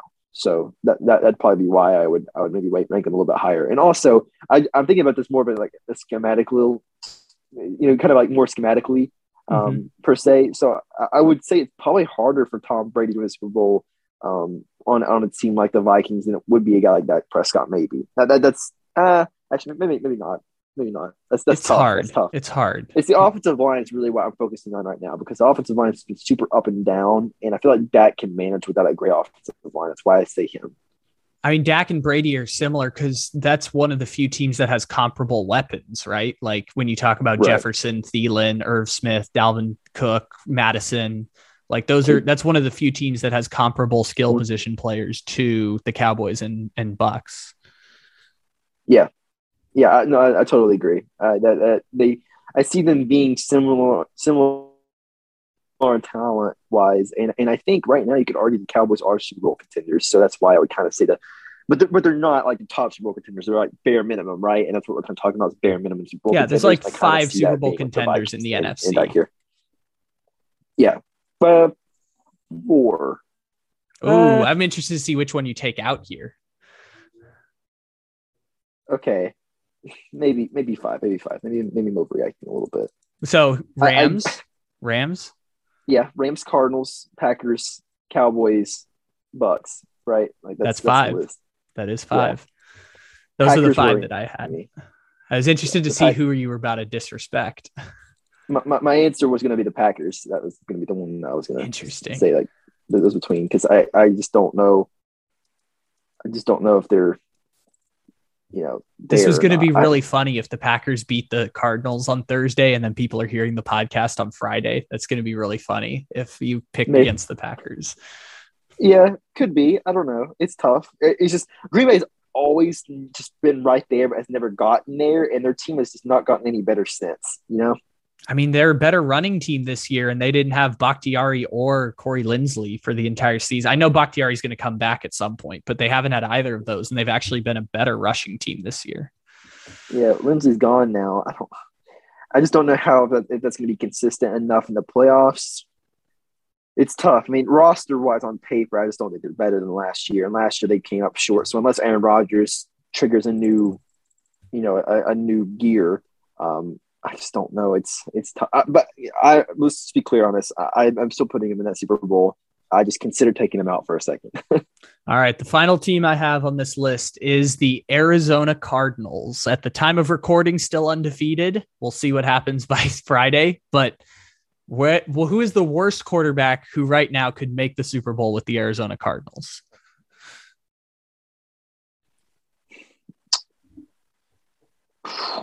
oh gosh. Um. Prob it's going to be a tier three quarterback. Probably.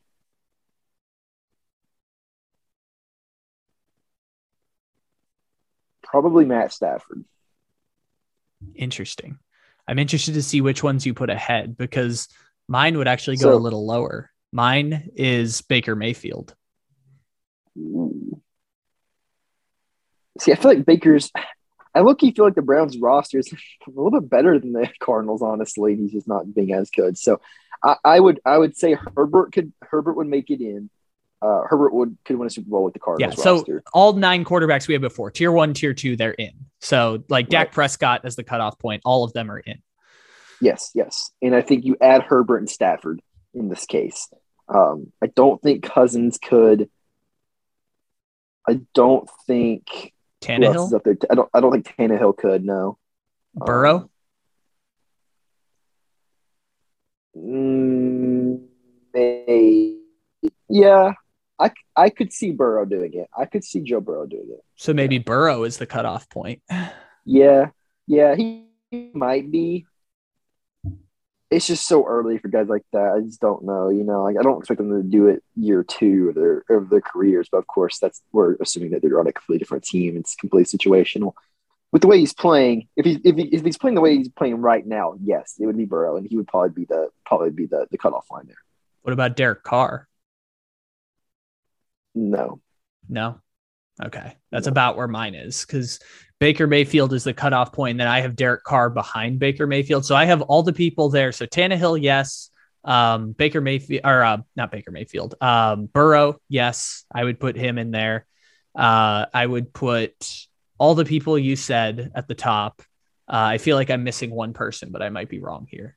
Uh, Carson Stafford. Wentz is not tier three, so I don't think I would have Carson. Although Carson Wentz by fit, I think schematically Carson Wentz would fit well with what the Cardinals are doing with the air raid system or the the the neutered air raid system, as I like to call it. I think Carson Wentz would be a good system. I think Carson Wentz just kind of lacks the skill set at a certain point, but Carson Wentz is someone I could would consider ahead of like Carr and Jimmy Garoppolo and I don't know, like Tua, I guess that would be the next group of people. So I would say Yeah. Carson Wentz gets a nod, but I just can't put him ahead. So, oh, and the rotting corpse of Matt Ryan. I forgot he's not in either.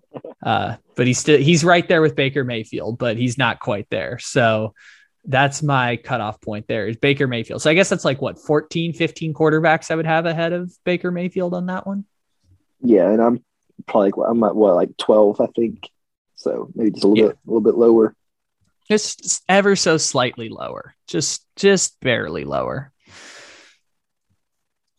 It, it's tough. That's that's a, that's a fun game. That is a fun game because I I can see it being a lot of quarterbacks. Uh, you know, you like it's all situational. Like there might be a tier three quarterback that can do it easier than a tier two guy. You know.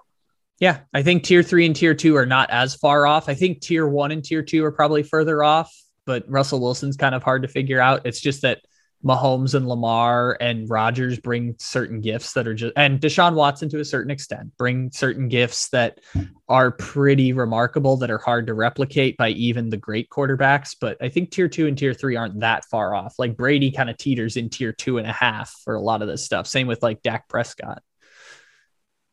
Yeah. Yeah. I, I, I can agree with that. I think it's pretty accurate. I, I, I would, it just it's the it's tough because it really just depends on what you view at quarterback, like how talented they are, right? So, I mean, like it, it's all situational. Like I said, it, you know, Russell Wilson and Dak Prescott might may have easier times with other teams.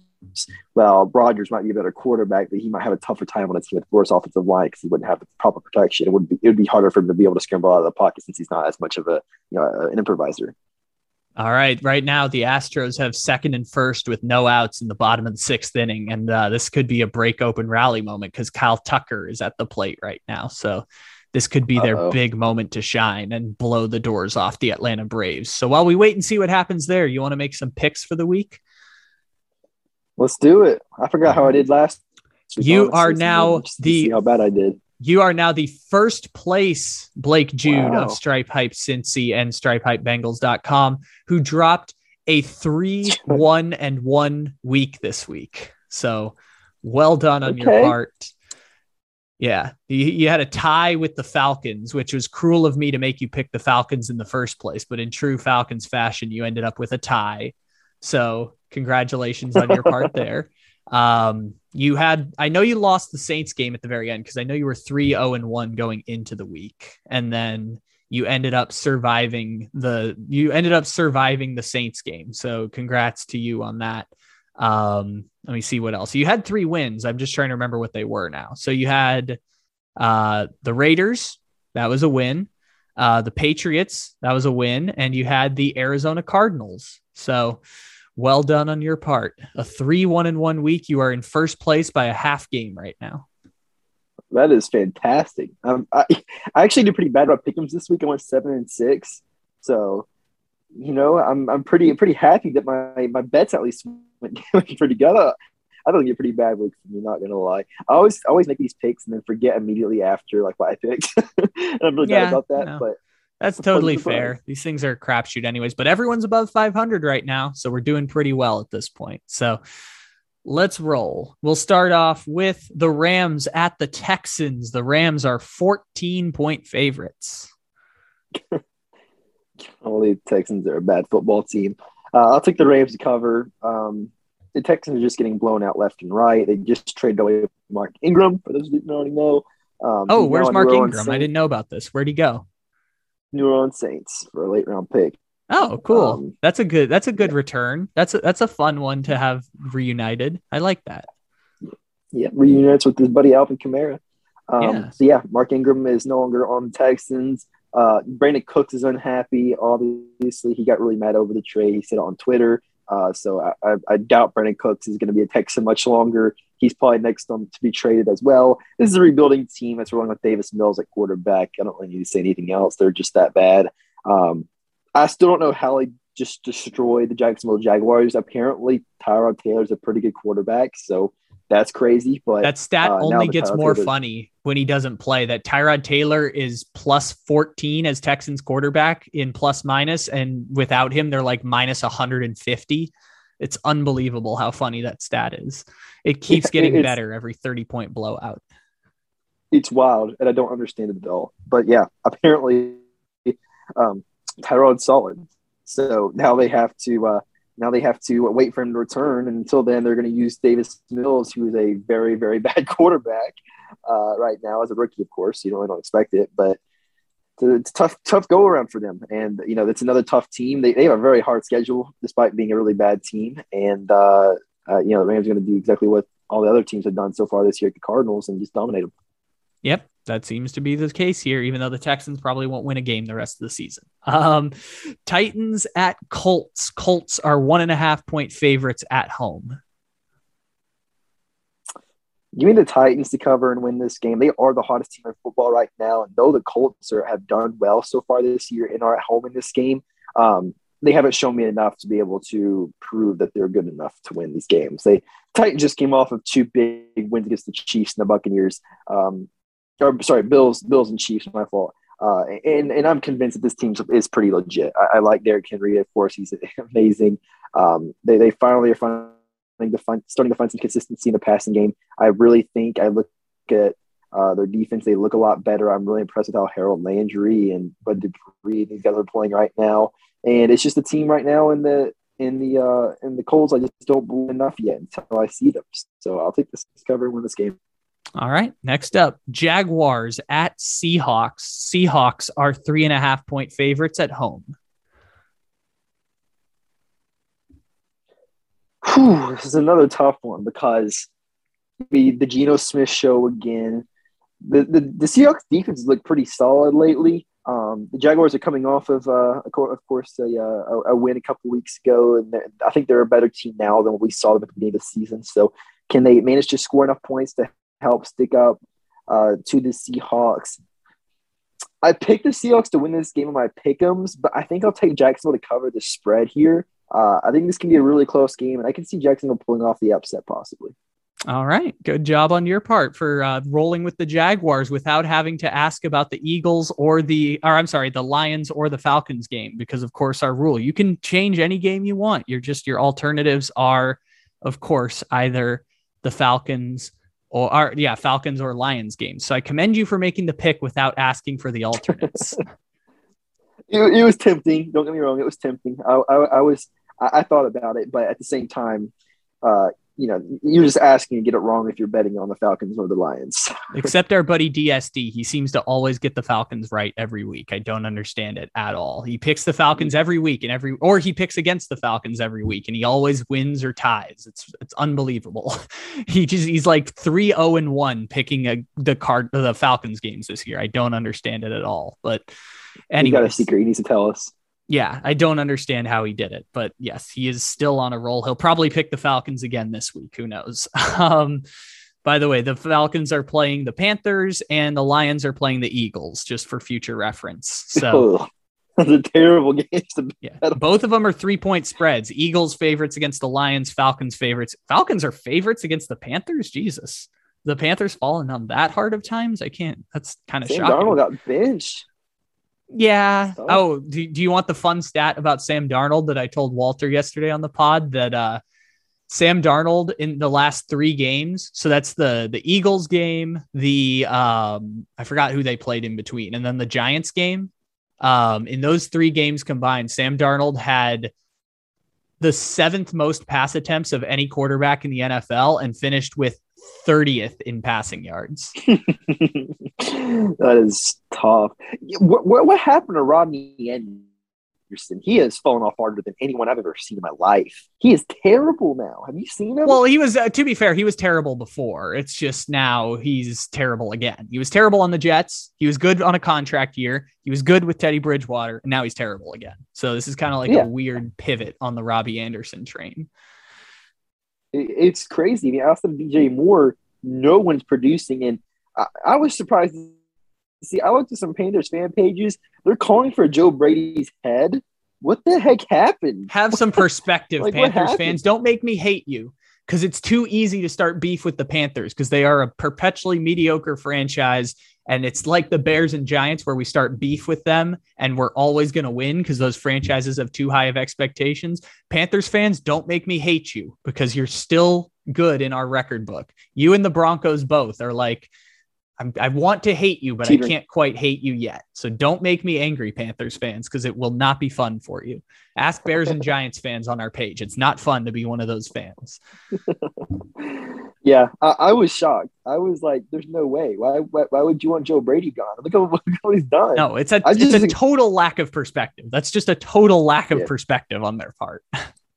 they just they just are a good football team, in my opinion. I mean, you're not going to say, yeah, I will. I just don't think. I like the players they have. They have potential, but they were still a year away, and I just don't think Sam Darnold, I thought Sam Darnold could be good enough for them to rebuild in the future or for them to build around in the future.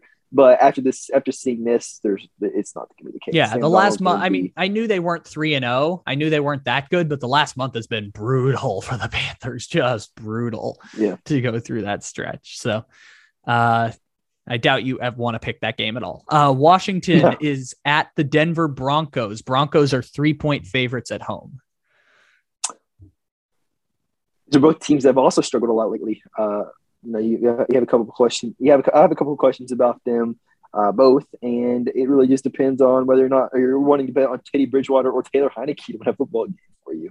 Uh, and that's a it's a pretty bad thing to bet on. But I think one important factor I want to keep in mind here: Washington football team's defense has looked a lot worse than what they normally have the past few years. Um, and to see them kind of fall off like that, they put a lot more on the offense. Tyler Heinicke to do a lot more. Uh, this is the Broncos team that can really stop the run. I think that's probably what they're best at at the moment on defense.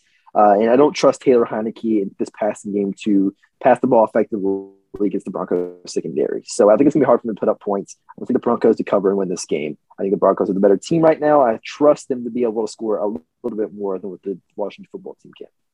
Uh, so it looks like the Astros are up 6 2 right now. It is the uh, still the sixth inning. They have third and second, one out. Jose Siri is up right now. So we will check back in on that in a second if maybe the Astros blow the doors off. Finally, we have Giants at the Chiefs Monday night. Chiefs are nine and a half point favorites.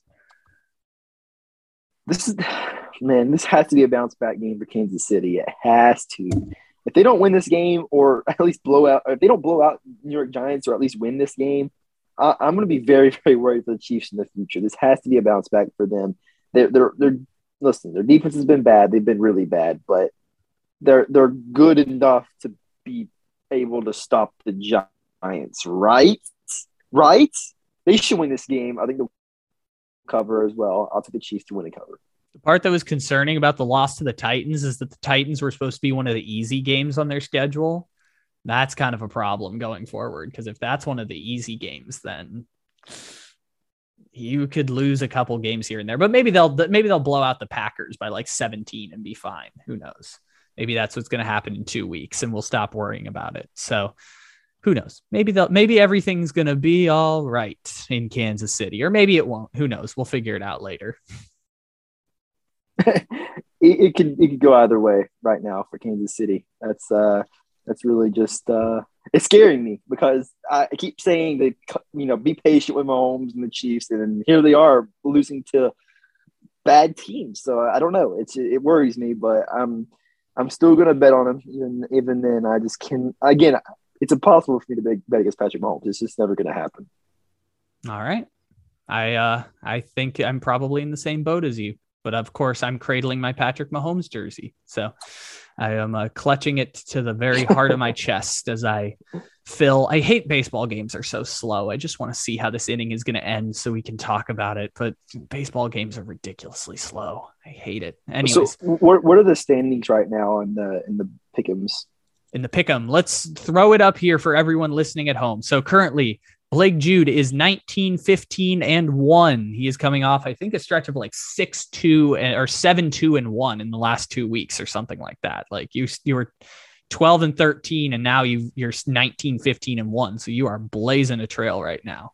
Uh, DSD is 17, 16, and two. He was in first place the whole way through. He has had like a three and seven stretch in the last two weeks. Well, I guess the one tie, so like three, six, and one. And then uh, myself and Walter Mitchell are 18 and 17 going into this week. Walter has, I guess I'll put this out here for people listening. He has the Bills, the Bears, the Cowboys, the Bucs, and the Steelers this week. Uh, and I have so far the Cardinals, the uh, Patriots, and the Vikings as my picks for the week. And we do not have DSD's picks at the time of recording. Gotcha. So it's gonna be fun. To, gonna be fun to watch. I'm, I'm definitely gonna watch a lot of that Raven, or excuse me, Ravens Browns Steelers game. That's gonna be a game I'm excited to watch. Even though both teams are injury riddled and not good right now, I'm gonna watch it and keep a close eye on that because all of a sudden Bengals are at the top of the AFC North. So I want everyone else to suck as bad as possible. yes. Now you have rooting interest to hate these teams. By the way, we just filled all that time. There still was not a pitch in the baseball game. Still not a pitch. not a single pitch. Now, did they do a mound visit? Yes. But I still, I just I'm upset. I, I'm done with this. People go Google the result. Do you the game's been over for two days. Go Google the result of what happened.